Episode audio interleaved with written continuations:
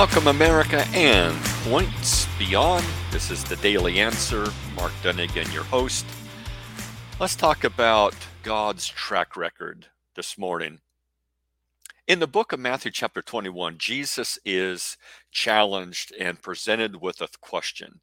And in verse 23, the question is, By what authority are you doing these things? Who gave you this authority? Kind of like, what right do you have to teach such things? Which, what, who put you in this sort of position? And Jesus said to them, I will also ask you one thing, which if you tell me, I will also tell you by what authority I do these things. The baptism of John, that is John's baptism, was from what source? Heaven or man? That is, who authorized John to baptize? Did God authorize John to baptize? Did God tell John to go out and baptize, or was that just John's own idea? In that passage, you clearly see that there are really only two choices of basically what your foundation would be or what the authority that you're appealing to would be. Even either you're following God or what's in the Bible, okay, you're following the scriptures, or you're following men. And that's the choice you have in life.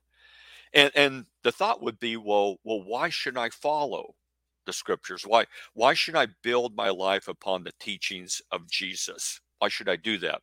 That's a great question because there, there's a whole lot at stake, and especially if I come to the end of my life and I die and I can't correct any of it, what if I did it all wrong? Whether I followed men or I followed the scriptures. In, in the book of Matthew, chapter 7, Jesus exhorts us to build he, he, he claims that the only foundation that will stand the storms of life and the scrutiny of God's judgment is a foundation where we have heard his teachings and we perform those teachings. And that would be Matthew chapter 7, verse 24. Therefore, everyone who hears these words of mine and acts upon them may be compared to the to a wise man. He is arguing that's the only foundation that is going to stand because that's the truth everything else is going to collapse. We are also told by Paul, the Apostle Paul, in the book of Colossians, chapter 2, and in verse 8 see to it that no one takes you captive through philosophy or empty deception, according to the tradition of men, according to the elementary principles of the world, rather than according to Christ. Again, we, we have two only two choices there. We have human philosophy and I guess the way I would sum up human philosophy would be any human philosophy is man's attempt, apart from scripture, to explain reality, to explain what life is about. That's what philosophy is. Philosophy is man using his, just using his think so to try to figure it out. That is, I'm not gonna, I'm not gonna factor God in. I'm not gonna factor eternal truths in, etc. I'm not gonna factor the Bible in. I'm just gonna, you know, try to figure out figure it out on my own. And that's philosophy. And but then you have or Christ, what what Christ says. And Colossians chapter 2 verse 3 says, "In whom that is in Jesus are hidden all the treasures of wisdom and knowledge." Much like what Jesus said in the Sermon on the Mount in Matthew 7 24, Paul echoes that that that's the only reliable foundation that that that's genuine knowledge and genuine wisdom. So so why? Why why should i go with the bible? Why should i go with the god of the bible? Um well first of all like why would you go with man why would you go with man's wisdom because admittedly everyone out there's like you, finite, limited. No one's infallible out there. No man is infallible. And I trust true science, but let's just be honest.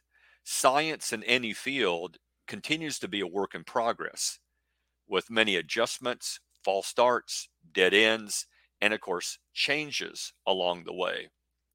Multiple theories have come and gone over the centuries, and the human experts at time have often been wrong. Yet no teaching in the Bible has ever been has ever needed to be retracted, rewritten, or adjusted. John 17, 17, Jesus said, Sanctify them in the truth. Thy word is truth. And so Jesus clearly said there, the word of God, the scriptures, that's the truth. And, and it's not as if the Bible is a book that only deals with the easy stuff or or the fluff. The Bible is a book that deals with all the hard stuff, the really hard stuff. Really hard questions like, well, what's the purpose of life? Why am I here? Where do we come from? Well, how do you how do you avoid self-destructing or being consumed by evil? How do you take your thoughts captive? How, how do you keep good mental health? How do you avoid becoming your worst enemy? How do you make a marriage work? There you go.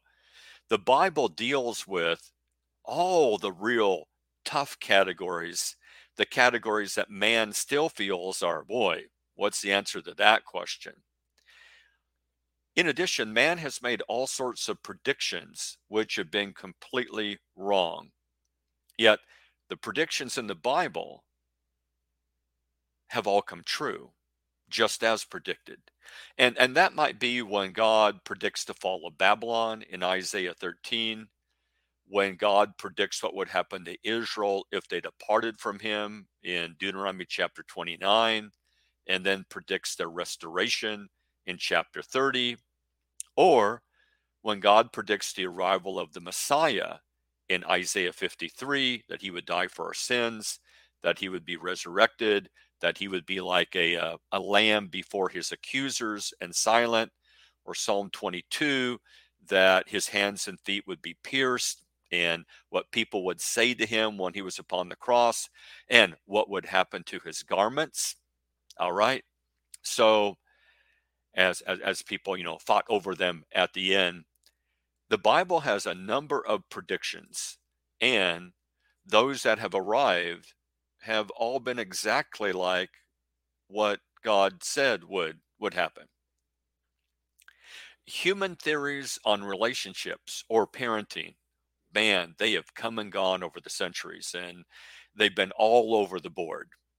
And yet what the Bible teaches well, what the Bible teaches is still the truth on the matter. What the Bible teaches does work human theories human theories come and gone and i really feel sorry for parents and particularly wow i feel sorry for young mothers because it seems like the theories on having children and the theories on how to feed the infant and the theories on all of that man they just keep they're all over the board and well you're not doing it right if you're not doing this and if you're not doing it right if you're not doing that or whatever and just i just feel sorry for all the pressure that's put on the young mother. And uh, and the way you're supposed to have childbirth and the way you're not supposed to have childbirth and on and on and on and on okay. And in a lot of that the bible says well that just doesn't matter. What what, what matters is that what matters is how you raise them what matters is instilling in them character. What matters is bringing them up in the nurture and admonition of the Lord. Ephesians chapter 6 and verse 4. That's that's what really matters. In 1 Peter chapter 3, there's a great passage there, particularly in verse 7 about marriage. You husbands, in like manner, live with your wives in an understanding way or according to knowledge, as with someone weaker. And that'd be physically, since she is a woman, and show her honor as a fellow heir so she's not weaker spiritually.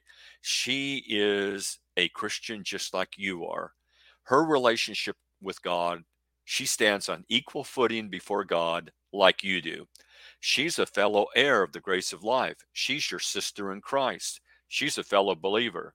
So that your prayers will not be hindered. That is, if you're a man and you're not treating your wife properly, God doesn't hear your prayers. Wow, there's some motivation. There's your motivation to get your act together. The same is true concerning the biblical teaching on morality. And I know various cultures have made the mistake of legitimizing and glorifying sex outside of marriage or adultery, homosexuality. And I'm afraid we're going towards pedophilia being accepted in our culture And the cultures that have done that have paid huge consequences, including the complete collapse of their culture. The Bible remains right about sin, John 8 31 through 32. You know, Jesus would say, You'll know that if, if you follow his teachings, you'll know the truth. The truth will make you free. But he also says, Everyone who commits sin is the slave of sin. Slave, sin never lib- liberates, sin never brings enlightenment. Uh, take take take Adam and Eve for example. They're buying into the devil's lie. Um, brought uh, put up a wall between them and God. They hid from God, but it also put up a wall in their relationship between each other, where they're hiding. They're they're now you know, before sin enters, the end of Genesis 2 says the man and his wife were both naked and not ashamed. That is, there was perfect ease among them. Well, do you have a relationship like that with your spouse? Perfect ease, or there are walls between you? What creates the walls in your relationship? Well, it's when you're not acting right. It's when you're not living right. It's when you're not coming clean and when you're not being honest. So the Bible still has the right answer on all the virtues.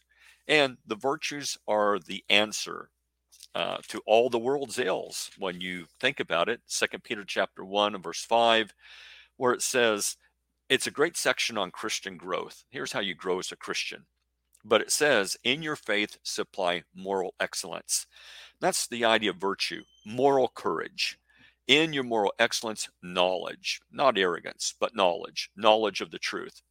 And in your knowledge, self control and perseverance and godliness and brotherly kindness or brotherly love and love or agape love where you value where you're always thinking about what's the what's in the eternal best interest of this other person and that's what i'll do. What's in their internal best interest not what would make them necessarily just feel good at the moment and not what would be a lie to them but what would be in their eternal best interest what would, would bring out the best in them, what would be best for them on the spiritual level.